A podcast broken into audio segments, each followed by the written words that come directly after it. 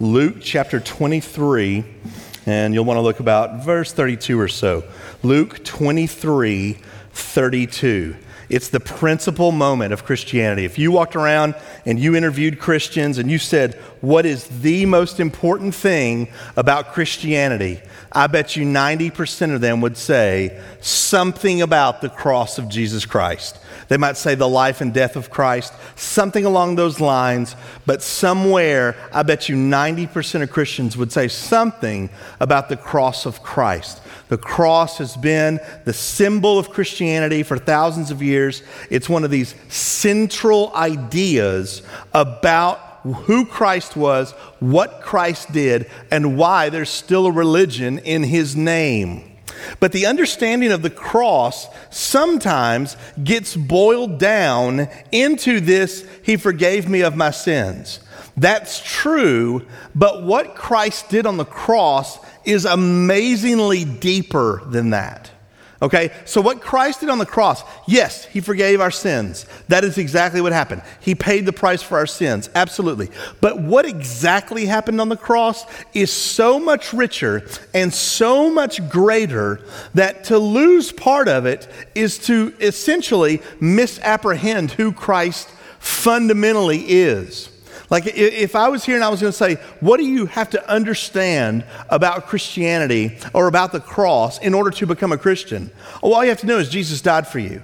Repentance and sin. That's, that, that's all you have to know. You can learn the rest as you go. But to mature as a Christian, and I think probably most of you here tonight, that's your goal, to mature as believers, you need to dive into what the atonement was.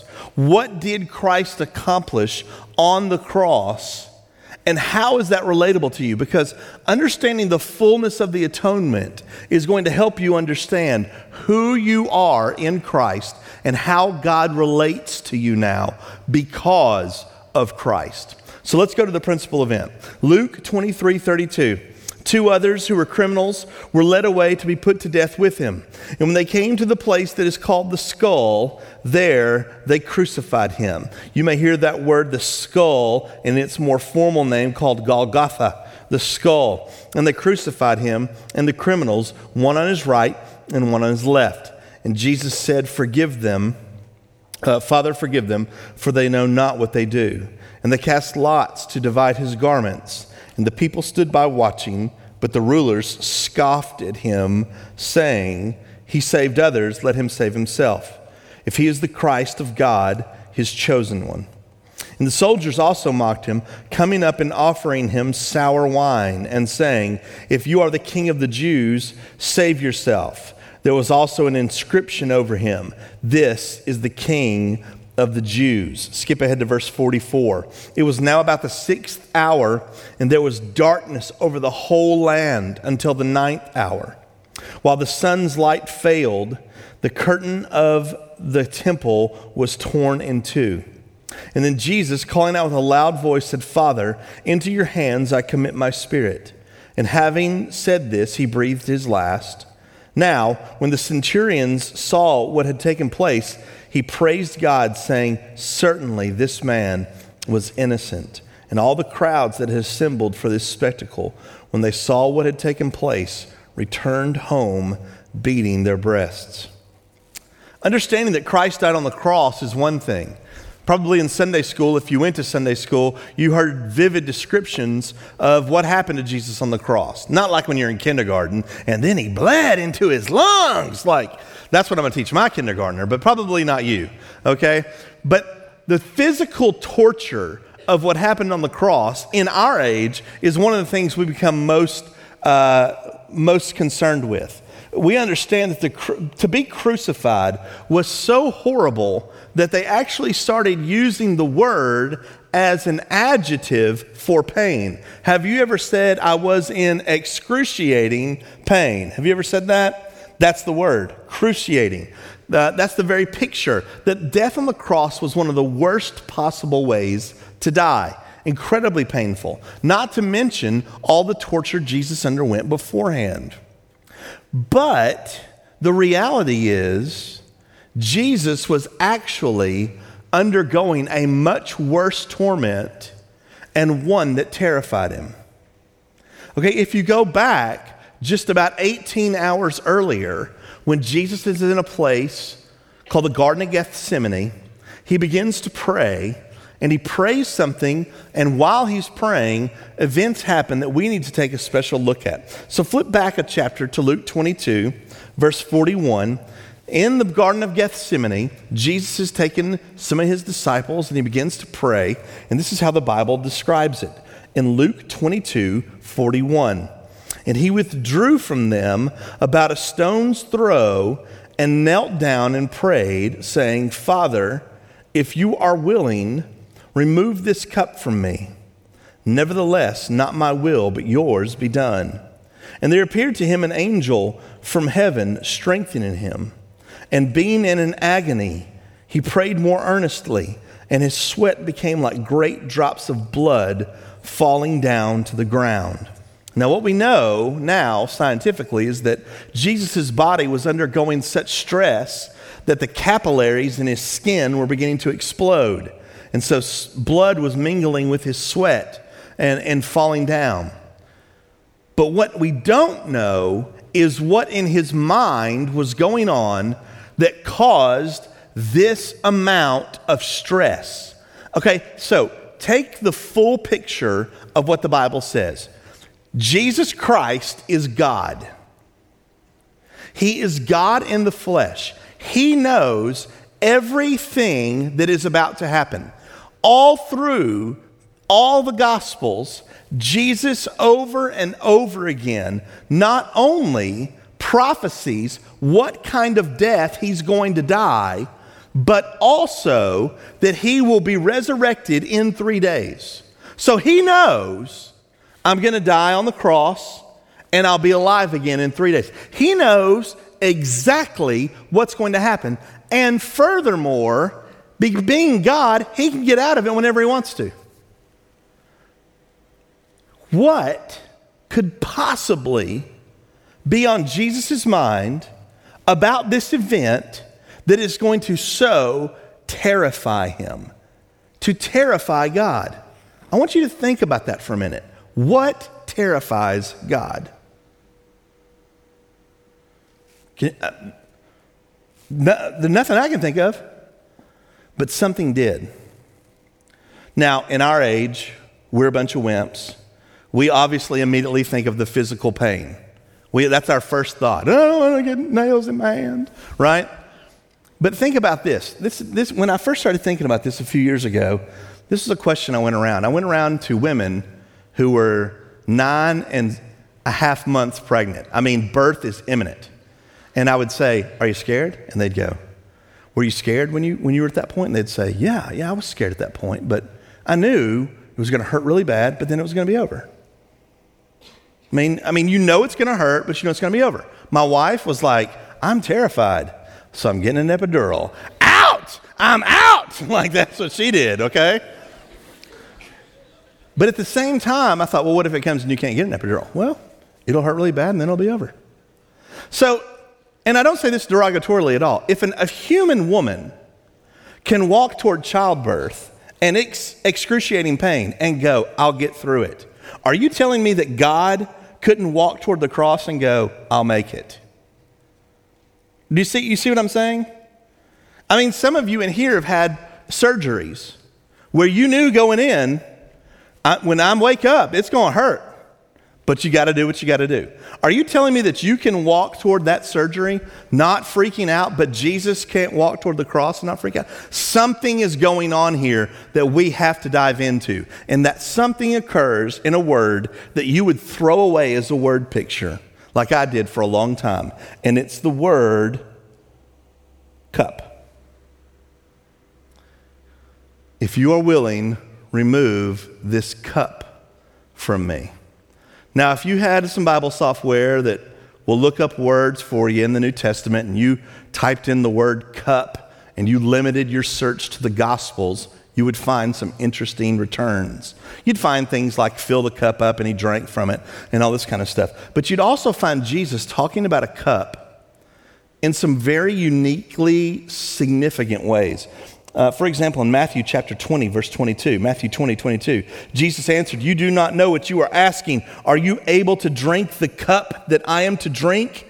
And they said to him, We are able. And Jesus said, You're not able, you're stupid. That's what the next verse says. You don't need to look it up. That's what it says in Greek. Idiotica. That's what it says. You're morons. Um, I'm totally kidding, except I'm not kidding. That's, that's what it says. Um, you do not know what you're asking. Are you able to drink the cup? In John 18. So Jesus said to Peter, Put your sword into its sheath. This is actually right after Gethsemane when they've come to arrest him. Shall I not drink the cup that the Father has given me? So Jesus' image of the cross is usually given of, of what he has to do, what he has to accomplish. He's constantly using a reference to a cup. But what is that reference? The reference is to a verse in Isaiah. And the reference is to a part of God that we commonly deny. In Isaiah 51, verse 21, it says this Therefore, hear this, you who are afflicted, you who are drunk, but not with wine. Thus says the Lord, says your Lord, the Lord, your God who pleads the cause of his people. Behold, I have taken from your hand the cup of staggering, the bowl of my wrath, and you shall drink no more. When Jesus is using this image of a cup, he's using a very common Old Testament image of the wrath of God. When Jesus is in the Garden of Gethsemane, it's not nails in his hand that are terrifying him. It is the knowledge that on the cross, he will become afflicted with the full wrath of God. That whatever hell is, Jesus will experience it on the cross. And it terrifies him. What's the only thing that can terrify God? God. What's the only thing that can cut a diamond? A diamond. See, Jesus knows about God's wrath, and he knows he's about to undergo it, and it terrifies him. The wrath of God, of course, is not our favorite attribute of God. We prefer love, we prefer grace, we prefer mercy. Those are the gifts of God and the attributes of God we want to talk about. And we should praise God for His grace, and we should praise God for His love, and we should praise God for His mercy. But more and more we watch as more and more teachers of the Bible try to say, God is not a wrathful God and its foolishness. Because what it does is undercut exactly what Jesus came to do. I mean, if you take away a huge portion of what the cross accomplished, what's the point of it all? If the cross is only about God showing you He loves you, can't He give you a billion dollars in perfect health to do that? No, what Jesus did on the cross was something so much deeper. He showed His love for us by engaging and satisfying the wrath of God for us. You have to understand that while we don't want God to be wrathful, the Bible has zero problem describing God this way. It's all our problem. It's all our little uh, psyche, you know, psychological, therapeutic, gospel, make me feel good needs that are encouraging teachers to go, Well, I, I can't believe in a God that has to have wrath to forgive us. That seems barbaric to me. It seems perfectly just to me. See, if you want to love God, you have to love God for who He is. And who God is, is perfect in every one of His attributes. And if you take one of His attributes and go, well, He's not, he's not that, then what you're saying is you don't want God to be God. God is just. Just. And because He is just, He has reactions to sin, wrath. I mean, the book of Revelation is filled with the image of God coming to satisfy His justice for the sins of humanity with His wrath. In, in Revelation 14, verse 10, it says, He also will drink the wine of God's wrath. This is the person who doesn't worship Christ, but worships the false prophet or the beast. He will also drink the wine of God's wrath, poured full strength into the cup of his anger, and he will be tormented with fire and sulfur in the presence of the holy angels and in the presence of the Lamb. And the smoke of their torment goes up forever and ever, and they have no rest. Day or night, these worshippers of the beast and its image, whoever receives the mark of its name, God's vengeance over sin is part of his holy nature. And he is filled with wrath over sin. And what Christ does on the cross has to be in that context, or you only have a half cross. You don't have the full picture of what Jesus did for you. And I promise you, when I'm done with this lesson, you're going to see why it matters. To take away the wrath of God is to take away a huge portion of what Paul tries to teach in the book of Romans. In the book of Romans, it takes Paul exactly 18 verses to start talking about God's wrath. He doesn't even start talking about grace and faith and repentance until he's done talking about wrath, and it lasts three chapters. Romans 1 1 through 15 is just introductions. I'm Paul, I'm an apostle, praise be to Jesus. I want to come, I want to preach for you.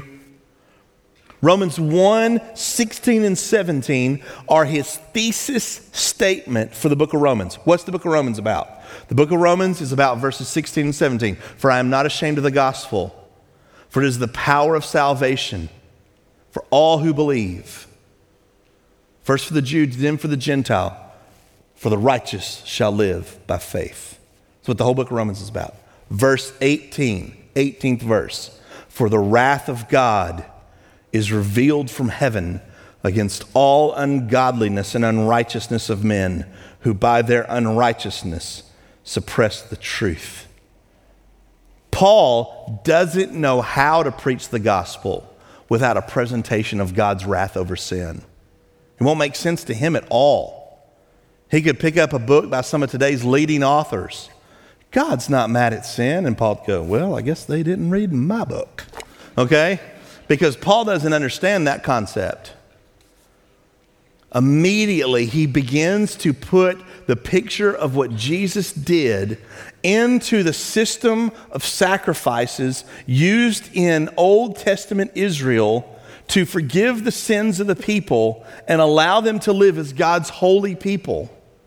And it all culminates in one of the high passages in the most important six verses in the Bible, in my opinion Romans 3 21 through 26. You should memorize them and have them tattooed in Greek on your face so you see them every day in the mirror.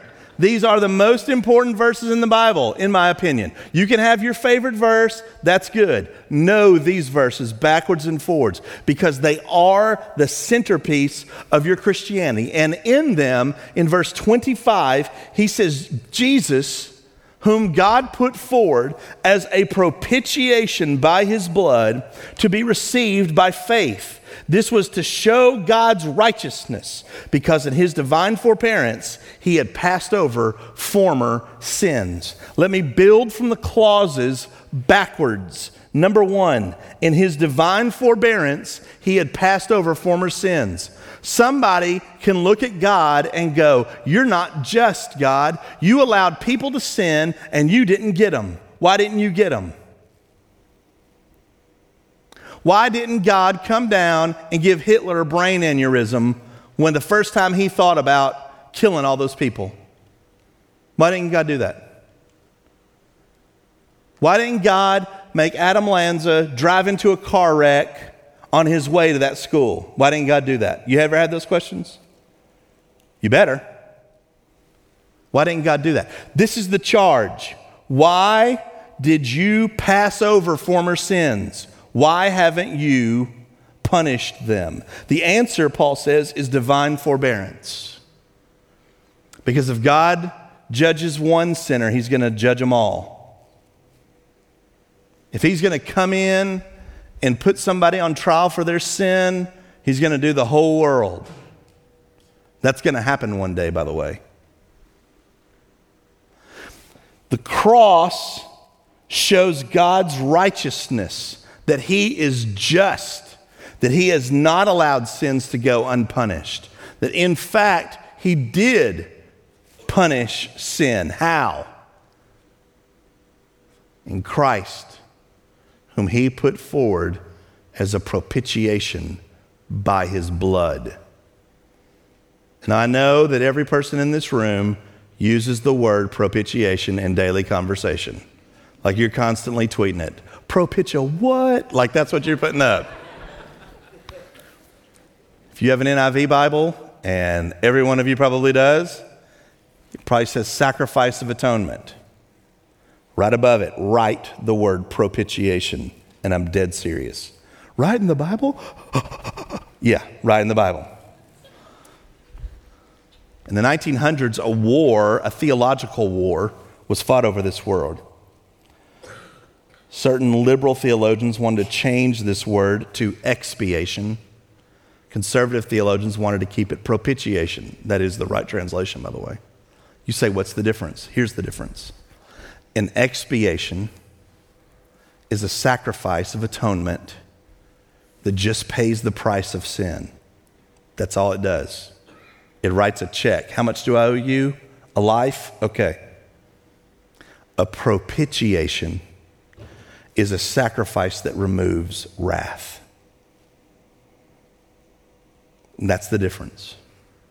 A propitiation is a sacrifice that removes wrath. Now, here's the example I use every time. Say I'm driving in my car. My wife, my son, my wife's on the passenger side. My two year old son sitting in his little chair doing his thing, playing his Elmo rock and roll guitar, which is awesome. okay? We're driving through a stoplight. Drunk driver runs the red light, T bones us, kills my wife, kills my son. His insurance company is going to write me a check. Your van was worth $30,000. Your wife was worth $200,000. Your son is worth $10,000. Here's your money, we're done. That's an expiation. Am I all good? Am I walking around looking at that guy and going, well, his insurance cut me a check, so I'm good? Are we good? Does anybody in here think I'm good now with that guy? No. Can they write me any check that makes things all good between us? No. Not even if the state comes, arrests him, throws him in jail, and he accidentally gets put in death row and killed, am I okay? I'm, there's nothing that makes it okay. A propitiation is an offering that makes it okay. No human can make that offering, but God can. And why I go to this labor, long, long, long, long explanation of what propitiation is, is because you need to know what Christ did on the cross was remove God's wrath for your sin from you. Because most Christians, while they believe God has forgiven their sins, still sees him as a God that's sitting there going like this Are you freaking kidding me? Are you kidding me? And while rationally you may know that Jesus' death on the cross forgave your, forgave your sins, emotionally, I bet most of us most days walk through going, trying to duck our heads. God, don't, don't get me today, God. See, you don't know the cross the way you should because what Jesus did on the cross was take all of God's wrath away from you. Jesus' offering on the cross made you and God okay. You're cool. Now, He is your Father. The wrathful God of the Old Testament, and that God is true and real, and that God remains for those who will not accept Christ's offering. That God is there. But the Christian has crossed over into something new. See, the Bible gives us a picture of two people one is Adam, and one is Christ. And you are in one of those camps. This is called a big theological term called the federal headship. Somebody's representing you. Somebody is your federal head. Now, did you have a mother and a father? I'm not talking about did you have a mama and a daddy. Not everybody gets one of those. But every person in this room has a mama and a daddy. I mean, a, a mother and a father, right? If you had a mother and a father, the first thing you have to know is that these two camps are totally divided from one another. And there's no crossing over. And you and I are severely in the Adam camp. Adam is our federal head. We are born into sin. But what Christ did on the cross is to remove the wrath not only of our sin, but of all sin, even all the way back to our first father, Adam, to where now Christ is our federal head. And God sees us not as a member of a fallen race, but as a member of his adopted family through Christ. See, that's a federal head. In Romans, Paul tries to explain it, and he says it like this But the free gift is not like the trespass. For if many died through one man's trespass, much more have the grace of God and the free gift by the grace of that one man, Jesus Christ, abounded for many. And the free gift is not like the result of that one man's sin. See, Adam, one man sinned, and every human being after them is born into sin because of one man's sin. For the judgment following one trespass brought condemnation, but the free gift following many trespasses brought justification. If you've ever asked yourself, how can one guy's death on the cross count for every person in the room? Shouldn't there just be like one guy he can take the place of? Have you ever asked that question? The answer is federal headship. God's playing by his own rules. Hey, I applied Adam to everybody. I can apply Christ to everybody I want to. Same rules. For if because of one man's trespass death reigned through that one man, how much more, that should say, how much more will those who receive the abundance of grace through the free gift of righteousness reign in life through the one man, Jesus Christ? Now you're saying, now wait a minute. Everybody was born into sin because of Adam. Shouldn't that mean that everybody's going to be saved through Jesus? No, because it says those who will receive. Christ came to save his people, but not just by paying for their sin, by saving them from God's wrath.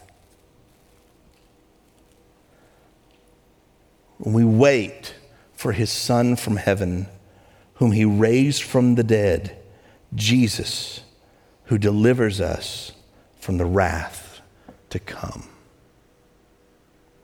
We're going to spend some time in worship. Worship team's going to come back out. And I want you to spend this time in worship thinking about the cross of Christ, but more than that, understanding that the wrath of God has been removed from your sin. God, if He's dealing with you about a sin in your life, is doing so as a loving father.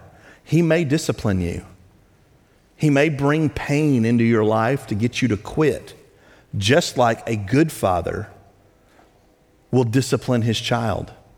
You're not going to play with that match, you two year old. I don't care how fun it is. God says to you, I love you. I am not going to let you sin without stopping you.